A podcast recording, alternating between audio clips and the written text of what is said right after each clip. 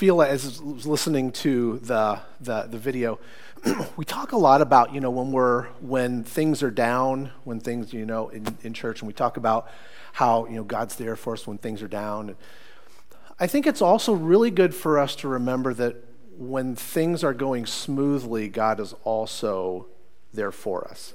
Because, boy, isn't it so easy just to lose sight of a God that we need when things are hard, but boy, when things are smooth sailing, it is so easy to just kick back and do whatever feels good. And so, I, so as we get into this, uh, this conversation uh, here this morning, I think that's really, I think that's really important for us to, to, to remember that God's not just there in the hard times, but God, I think He keeps calling us like a magnet. He keeps calling our attention back to Him, even when things are smooth, so that when things turn, and we know they will, that now we're not bottoming out because we've spent the last whatever just doing you know whatever whatever was feeling good at the time. So well uh, so my name's jim franks. I'm one of the pastors here and i am i get to talk today. And my best friend. Yes. But before we get to this guy um, i love trees how many tree lovers are here yeah, isn't it just good to look at trees? Trees are fascinating. They absolutely fascinate me. When we, uh, we do, uh, when we go on vacation, we like to go hiking. We like to go and, and just look at nature. I bring my, I bring my phone normally on those times because I love to take pictures of trees. I want to share four pictures with you of trees that absolutely fascinated me. Two of the first two that we're going to look at, uh, we saw at the uh, Cuyahoga National Forest. Um, so here's the first one. What I am just so, here's my other part of uh, technology. So, what I am just fascinated about how does a tree grow in a rock? There's no, there's no dirt there. I don't understand how that works. But you think this tree is not a little tree. That's, I don't know how many hundreds of pounds that thing is and that thing is just sitting on top of a rock. Now, the, the, the, roots, you know, you see the roots go down here to this nice lady here with the pink shirt on. I don't know how in the world that that keeps that up, but these roots are powerful. The roots of trees are powerful. Let's take a look at this next one. I really don't get this one. Look at that thing. This is what's holding this tree up. It's sitting on this little ledge here, and it's finding its sustenance someplace, and it's growing. And you look up here, and there's actually leaves on those, on those uh, branches up there. Fascinating. But the strength of the roots of this tree is what's keeping this thing up. All right, these next two were when we were down in Arizona.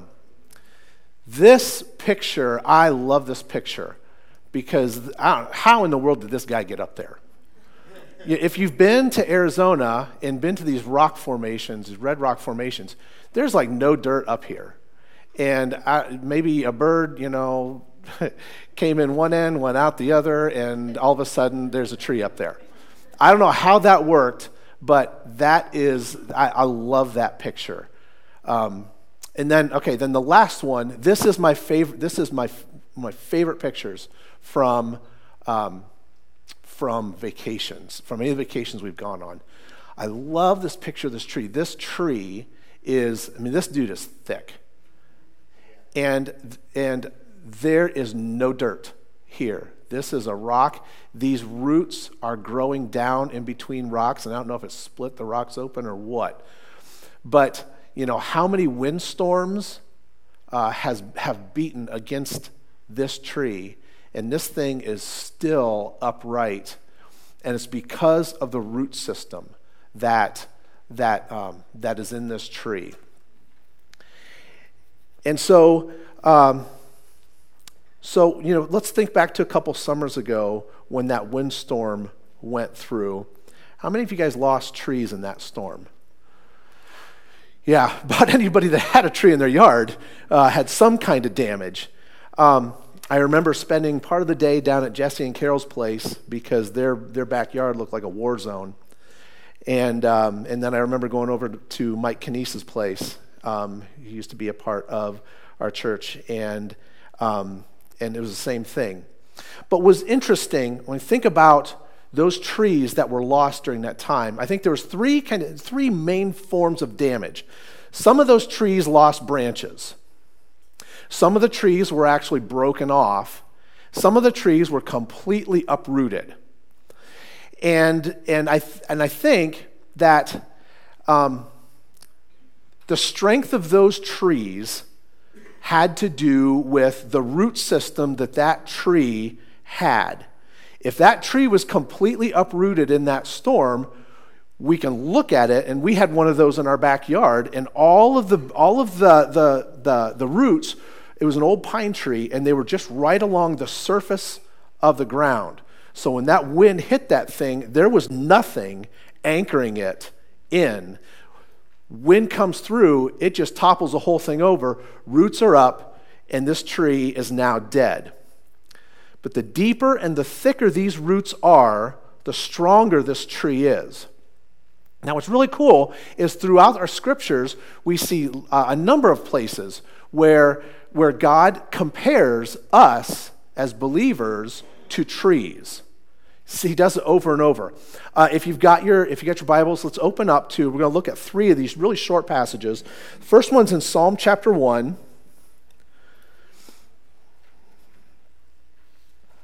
Psalm 1, verses 1 through 3 says this Blessed is the man who does not walk in the counsel of the wicked or stand in the way of sinners, or sit in the seat of, of mockers. But his delight is in the law of the Lord, and on his law he meditates day and night. He is like a tree planted by streams of water, which yields its fruit in season, and whose leaf does not wither, and whatever he does prospers. Now, that last line is pretty, those, those last three promises are pretty significant. If, if our roots are going down deep, then there are these, these three things that he says it yields its fruit in its season, its leaf does not prosper, and what, what's that? Wither. Well, what did I say? yeah, leaves don't prosper. And whose leaf does not wither, and whatever he does, he prospers. Those are pretty good, those are pretty good promises. But they are dependent, they are absolutely dependent on our roots going deep our roots sinking into the person of God Himself. Those things can happen, but they're dependent on that. Okay, let's take a look, flip back a little bit to the book of Jeremiah. Jeremiah chapter 17. It's just verse 7 and 8 here. Jeremiah 17, 7 and 8 says this But blessed is the man who trusts in the Lord, whose confidence is in him. He will be like a tree planted by the water that sends out its roots by the stream. It does not fear when the heat comes. Its leaves are always green. It has no worries in a year of drought and never fails to bear fruit. Have you experienced the drought? If we're alive, we've experienced the drought emotionally, spiritually, we've experienced that. And he says, even in the drought, even in the drought, even when the heat comes, its leaves are always green. It has no worries in a year of drought and never fails to bear fruit. How do you handle the droughts in your life when they come? Do you are you like this guy who does not have worries or does the anxiety kick up and now you are being run by, well, what if? Well, what if? What if this? What if that? What if all these things happen?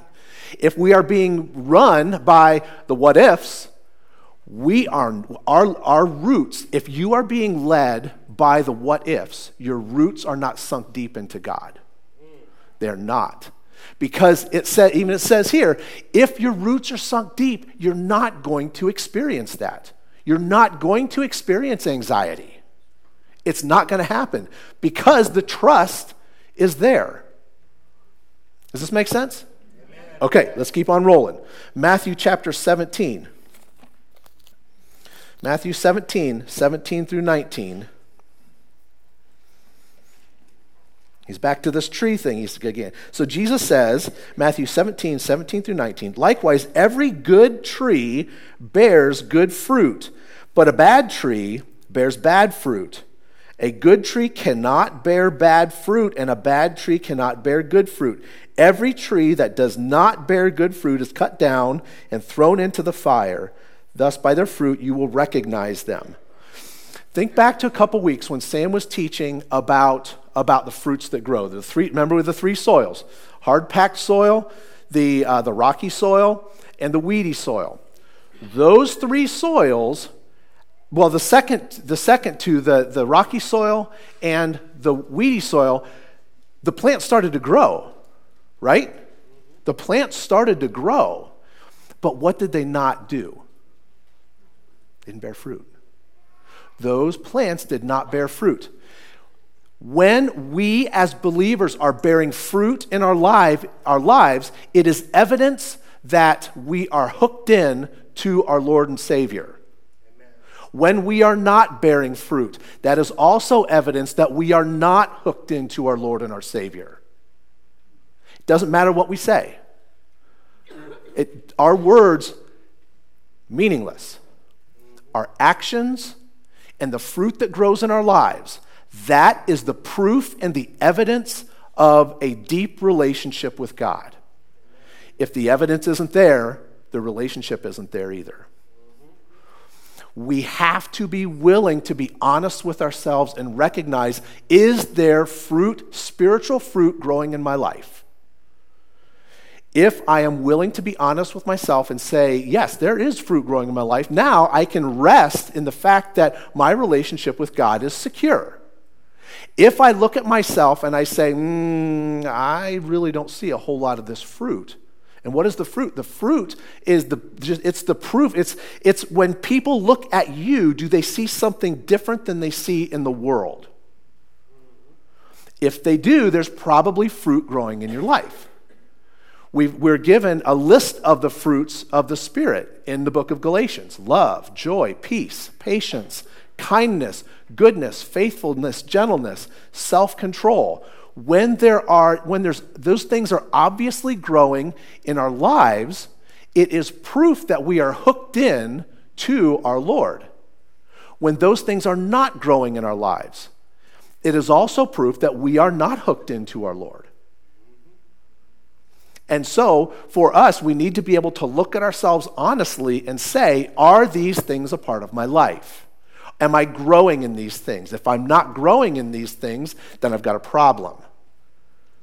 And hopefully, I care enough to want to take action to make whatever change is necessary to allow those fruit to start growing. Okay, does this all make sense so far? Okay, good. So, for those of us who have gone through Equip, one of the main teachings that we, that we talk about, we're going to kind of give a, um, a real bird's eye view of this. All right, so let's go back to what Sam talked about two weeks ago. The seed of the gospel is sown. Every one of us has, because we're here, we've heard the seed of the gospel is sown. The gospel says Jesus is the Son of God. He was born to the Virgin Mary. He, he, he lived, he died, was crucified, went in the ground, came up from the ground, is now at the right hand of God the Father. That is the message of that is in this seed that every single person here we get the chance to either accept or reject. That seed is going to go into the ground, it's going to get planted. Now, once that is planted, hopefully, hopefully that seed is going to grow, depending on what we have done with our soil of our hearts. As this seed starts to grow, it's going to it's going to form a tree. It's no longer a seed.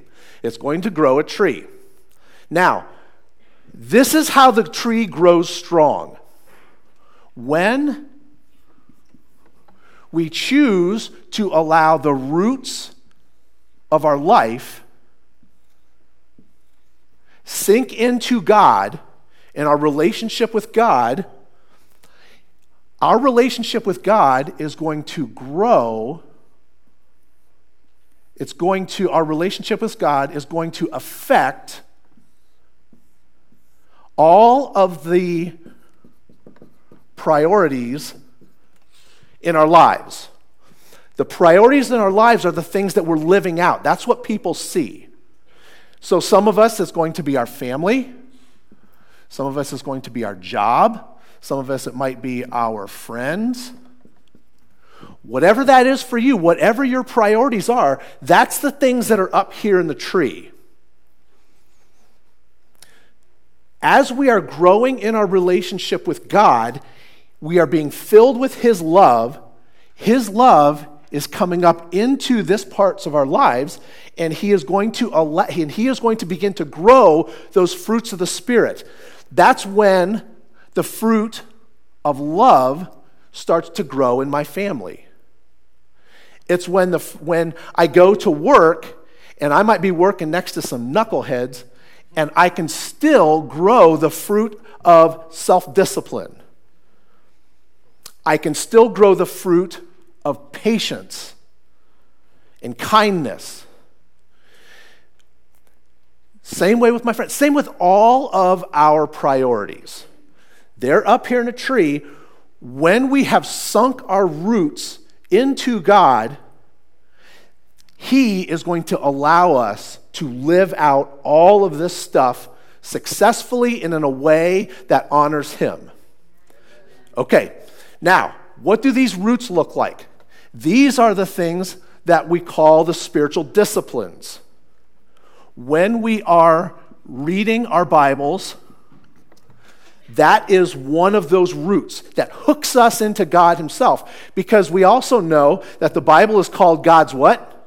If you want to hear God speak, you have to what?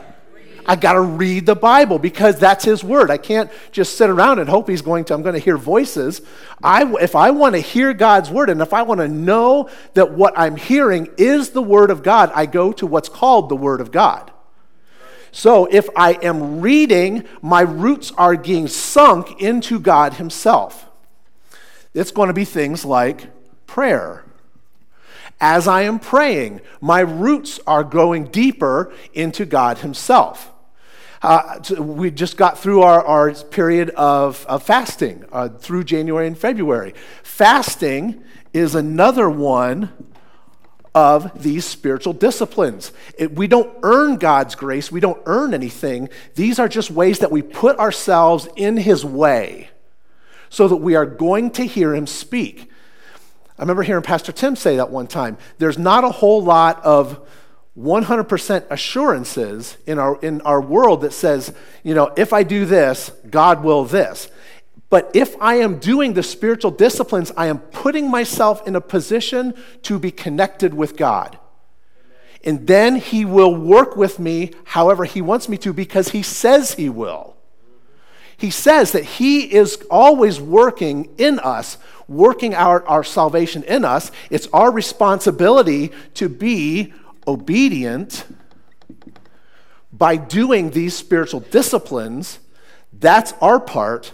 God's part is then He takes what we're doing and He changes our hearts. He changes us from the inside so that it comes to the outside. Does make sense? Okay. Now, we have problems when we put our priorities under the soil. When we start drawing life from our priorities, we are creating an, in, an unstable foundation. Say I put my family down here. It wasn't a whole lot, it wasn't too long ago when we went through that COVID time, and a lot of us lost loved ones, we lost friends, and when those things happen, when those people are under our soil, we are asking, we are asking to live in anxiety. because someone's going to die, someone's going to leave. Someone's going to get hurt. Someone's going to stab us in the back. Someone's going to disappoint us and let us down. And when those are the people that are under our soil, we are just asking for, for to be disappointed. We are asking to live in an unstable way because what we are dependent on is no longer a person named God if you want to live without anxiety, if you want to live without those types of things, you have to sink your roots deep into God. Because there is because when you hmm, when you start when you start to experience God doing things in your life that only God can do, your foundation will strengthen and multiply because when you trust Him, He comes through, which makes you want to do what? Trust Him more. And then He comes through again, which makes us want to trust Him more. But when I trust in someone else and they let me down, that's when people say, I have trust issues. Why? Because you got the people in your life, the priorities in your life in the wrong place. They don't, you don't want your priorities down here. You want your priorities up here. You want to love the people in your life with God's love. You don't want to suck life out of your family members. When you put people down here, you become a leech. We become leeches to them because we are now dependent on someone for our lives that they were not equipped to be. The people in our lives are not meant to be what God is because they're human. And so when we depend on people who are human and they let us down, then who do we normally get mad at? We might, might get mad at them, but get, God, why did you let that happen? God isn't the one that put them under the soil. We put them down there. We shouldn't get mad at God. We should change. Let God be down here. Let these people be up here now I'm giving to my family. At Christmas time, we always say that it's more blessed to give than receive. Imagine a life where the people in our lives, we are just giving to them. When God is under my soil, when I am drawing my sustenance from God Himself, now I can live that way. I can live giving, giving, giving. Yeah, but what if people take advantage of you? Who cares? This is where my life is found. If someone takes advantage of me, that's between them and God. They're going to deal with the consequences of that. They hurt me, yeah, I might have to forgive them. Well, yes, I'm going to have to forgive them. But if I but if if I have to if that person is under my soil and my life is built on that person, whoo, that's a storm that doesn't come from up here. That's a, that's an earthquake that comes from under the ground. Now I've got problems. Some people put themselves, I depend on myself, it's up to me. This is going to happen, it's up to me. How does that feel in anxiety? When I am dependent on myself for what I need in life,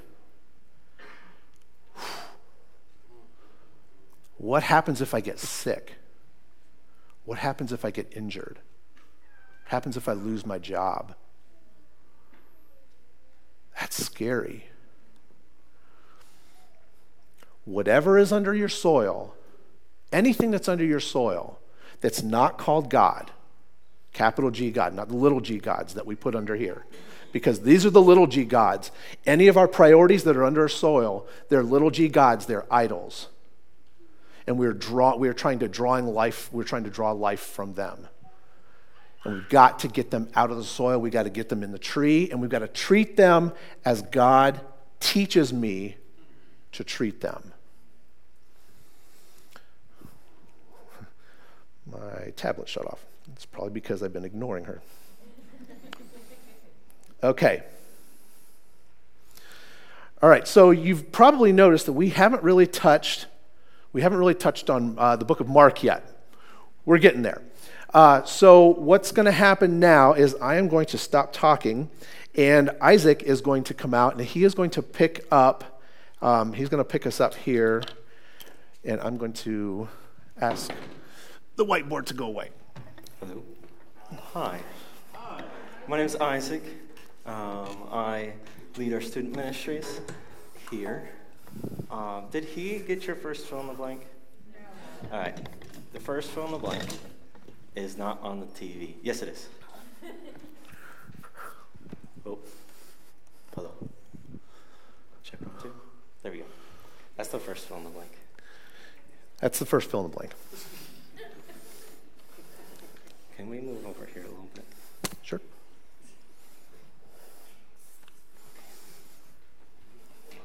So, we have reached the end of chapter 4 in Mark. So, we've spent three weeks on chapter 4. We're at the end now. It's not super far into the book, but we've seen a lot of stuff happen so far. Uh, we see Jesus has casted out a lot of demons. Uh, he's healed many, many people, and he's been teaching uh, his disciples, but also just everyone else that is going to him and listening. These disciples uh, have watched Jesus do all these miraculous things. Like he, he, they watched him. Like they, he was right in front of them. So this isn't just like a book. This isn't just a story that they're reading. This is they're seeing this. They're watching this. They're experiencing it right in front of them. How cool would that be? That'd be really cool. So, the passage we're looking at today will show us that the disciples are still little treelings. Their roots aren't very deep, they're still, um, they're still fragile, which is not a roast to them. There's just the beginning of their journey. They're still weak, they've not grown their roots yet. They're still growing. So, this story that we're going to be reading is a story about a storm that the disciples went through. Do I do I do this? No. Okay. So that this is Mark chapter 4 verses 35. That day when evening came, Jesus said to his disciples, "Let us go over to the other side." Leaving the crowd behind, they took him along just as he was, meaning he was already in the boat, so they took him just as he was in the boat. There were also other boats with him. A furious squall came up and the waves broke over the boat so that it was nearly swamped. Jesus was in the stern, sleeping on a cushion. Then the disciples woke him and said to him, Teacher, don't you care if we drown? He got up, rebuked the wind, and said to the waves, Quiet, be still. Then the wind died down, and it was completely calm. He said to his disciples, Why are you so afraid? Do you still have no faith? They were terrified and asked each other, Who is this? Even the wind and the waves obey him. This is a pretty cool story. Uh, we're going to jump into this because there are many uh, phenomenal observations in just this small passage. But there are at least two points that we kind of need to take away from this story. So, the first one being, oh, okay. Um, can we look at verse 37 and 38? by itself. Is there one before this? Can I just read out your book? 37 and 38. Oh, 37. A furious squall came up, and the waves broke over the boat so that it was nearly swamped. Jesus was in the stern, sleeping on a cushion. The disciples woke him and said to him, Teacher, don't you care if we drown?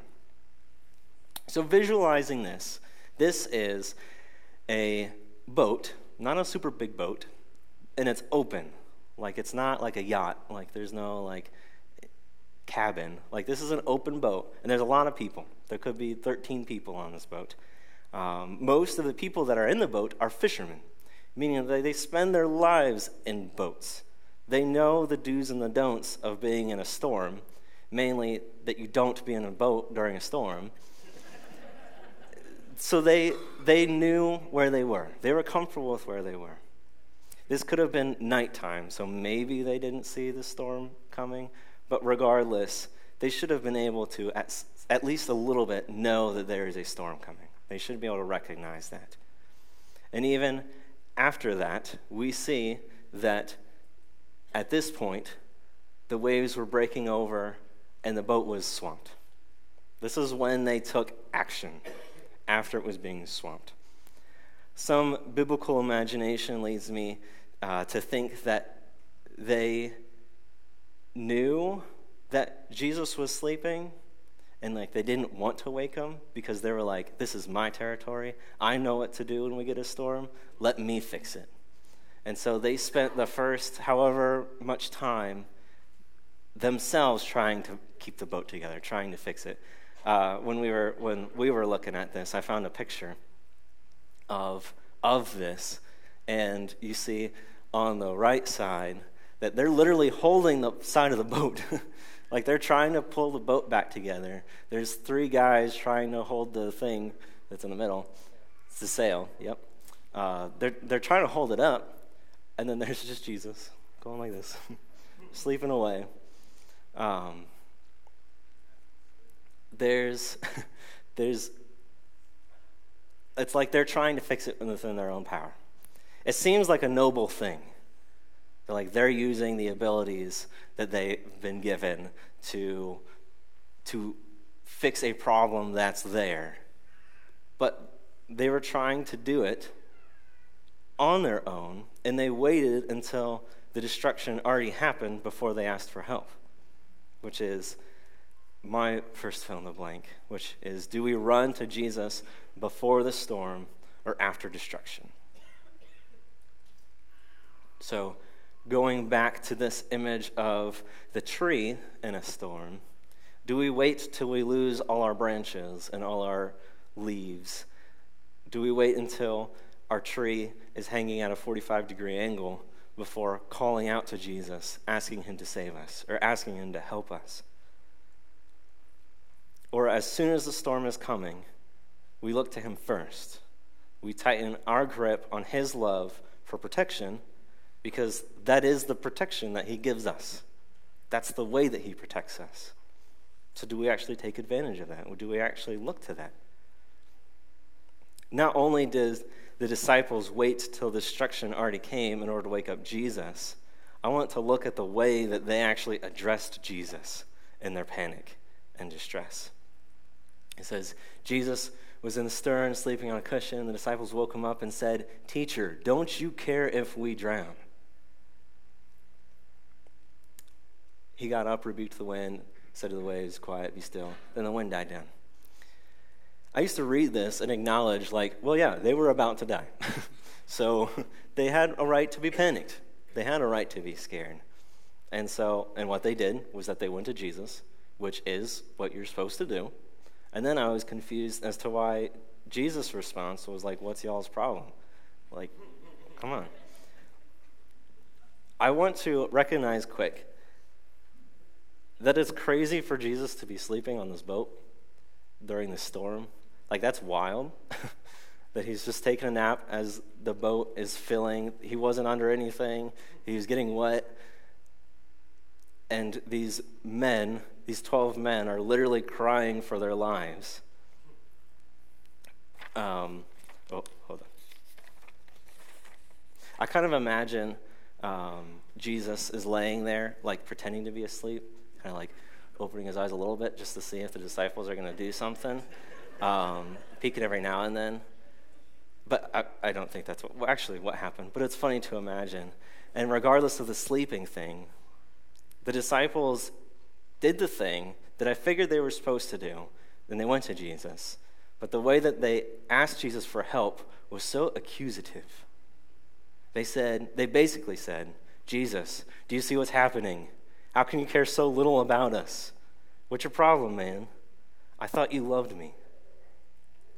There's a difference between responding like that and simply waking Jesus up. Just going to him saying, Jesus, we're in trouble. I need your help. I don't know what to do. Tell me what to do. Tell me how I can help. You've done all these miraculous things. We've watched it. We believe that you are the Son of God. I trust that you will protect us. But instead, they said, How can you care so little about us? It was so accusative. Which response do we take in our storms? My next fill in the blank is it, great, it takes great faith to respond in storms with unwavering trust in Jesus. Okay. It takes great faith, which is the first blank, to respond in storms with unwavering trust in Jesus. If we're being upfront and honest, that's really hard.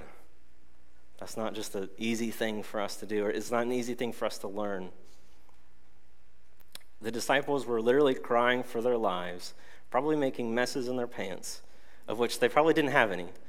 Um, how could they be calm? How could they be calm in this?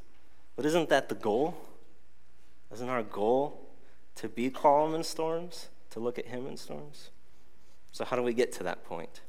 Well, I remember hearing from someone really smart something like, if our roots are sunk into an adequate source of life, we will be strong. Which is the first fill in the blank that you had, which is the point that he had. It needs to become a natural habit for us to go to Jesus when storms approach. It needs to be as natural as having all four seasons in Ohio in February. it should just become a habit that as soon as we hit the storm, we go to Him. But it only becomes a habit the more that we practice, and the more that we do it, and the more that we focus on God and our soil. So there's one, one more part in this passage that should probably catch our attention. And it's how the disciples reacted to Jesus after he commanded uh, the storms and everything to go away. After he commanded one of the most powerful forces in our world, they said, they were filled with great awe and said to one another, Who then is this, that even the wind and the sea obey him? They said, Whoa. They recognized what he just did which is, a, which is the appropriate response that we have to something like that. When Jesus does something, when Jesus does a mir- such a miracle, our, the appropriate response that we take is whoa. My last fill in the blank is that when God acts, we are filled with great awe. If our reaction to God is anything other than awe, then there's probably a disconnect somewhere in us. That there, this, this disconnect, which might seem small, is very, very dangerous. It's not actually a small disconnect. And that should worry us. If we see, you know, we've been talking about all these great things that Jesus did. If we see Jesus do something and we're not filled with that all, that might, that might be a little red flag to us. Our red flag. It should worry us.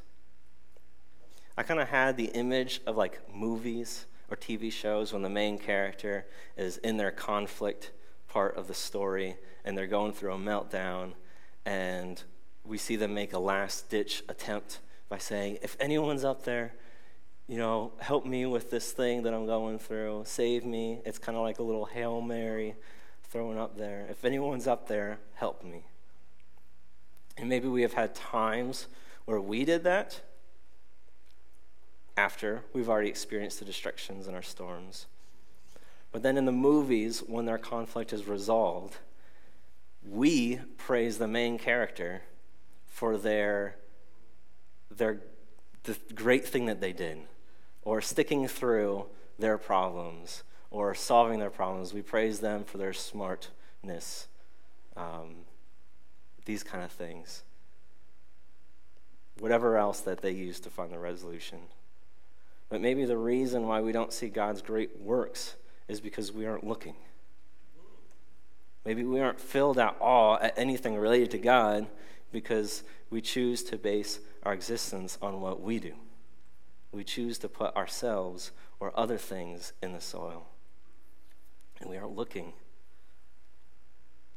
We aren't going to be going out and rebuking storms, rebuking winds, We're not going to be commanding waves to be still. We might try, but then we're going to lose our voice because it's not going to do anything. We aren't going to be going out to heal people, to cast out demons, and transform people's lives in our own power and authority. There's only one who can do that. There's only one that can calm the storms in our lives. Only one that can give us the love that we need to stay calm in our storms. Kind of what Pastor Jim was saying. Like, do you want peace? Because this is how. Yeah. so, um, so I'd like to introduce you to uh, to uh, yeah, we're gonna need that. Uh, to Katie, uh, Katie Snyder. Uh, Katie has gone through um, through Equip. Uh, she is she is in Equip 2.0 right now, and I thought this would be a really good day for her to share um, some things about her experience as she's been growing. So, Katie, uh, well, that was nice. Katie, talk about living through the storms in your life without a trust in Jesus. Just wanted to start by saying we didn't like sit down ahead of time and talk about this, so it'll be really funny hearing my responses after everything uh, was preached today. Um, so, my storms beforehand, when there were storms in my life, um, I was definitely living in my own strength and my own power. Um, I would say, like 10 years ago, I was severely depressed. Um, like, physically, I couldn't get out of bed. Um, like, everything hurt. I would call off work. I was sick. I was tired. Um, I was stressed. I had terrible habits. I was angry at everything. Um, and everything I tried to do, I just tried to resolve in my own power, in my own strength, and it, it didn't work. Mm-hmm. So, what made the switch in you, and how do you handle the storms of life now? So, I think there were multiple things that happened, but um, God was always chasing after me. He, he never left me. Um, so, I think it kind of started. I had a friend um, who invited me to their small group and she had invited me for years but i i made excuses and i didn't go and then finally i ran out of excuses so i finally started going um, and then i had community with these women and i had some big godly people and i was learning and i was in scripture um, and then we actually started coming to new hope two years ago um, and i had been in counseling for a while clinical counseling um, and then i had finally met jim God put Jim in my path. Um, and I started Christian counseling. Um, and I don't know, I have to tell this story real fast. I don't know if you remember, but I remember going into counseling, and I remember, I don't know if I was this rude about it, but I said, I said, if you are going to sit here and tell me to just journal everything away, I am walking out. and you paused and you looked at me and you said, Well, I don't think journaling's bad, but so then we started talking, um, and then that's when Jim really um, taught me about taking my thoughts captive, which was um, something big in my life. Um, and then I, I went through Equip 1.0, which was amazing. Um, there was a lot of processing I did. Um, there's just a lot of teaching, like biblical truth that you learn through Equip.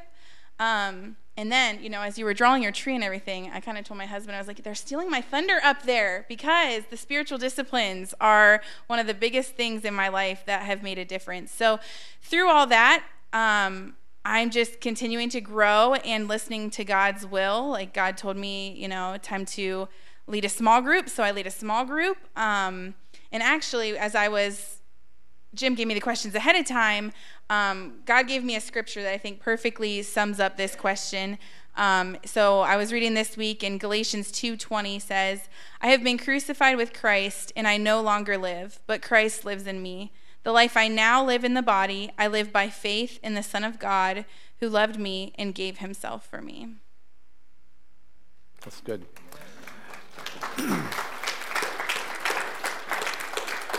So you've taken some very intentional steps over these last two years to grow. What would you suggest to folks out here who have who have chosen not to take intentional steps towards their growth? Um, I would say there is just so much freedom. Like I have true joy, true love, true happiness now that I really never thought I was going to get. Um, so, like, my recommendation is to equip. If you have any desire to do equip, um, you just learn so much through that. Um, another thing I would say is small groups. Small groups are great because you have fellowship with others, you can talk to others, you can live life with others. There's people there that are for you, and you're you're studying God's word every week. Um, and then my last thing is the spiritual disciplines, which are so important in my life. Um, my days do not go well if I do not intentionally spend time in the morning with prayer with God in His Word, meditating on His Word, um, and just just being in His presence in so many different ways. So those yeah. would be my steps. Thanks. Thanks.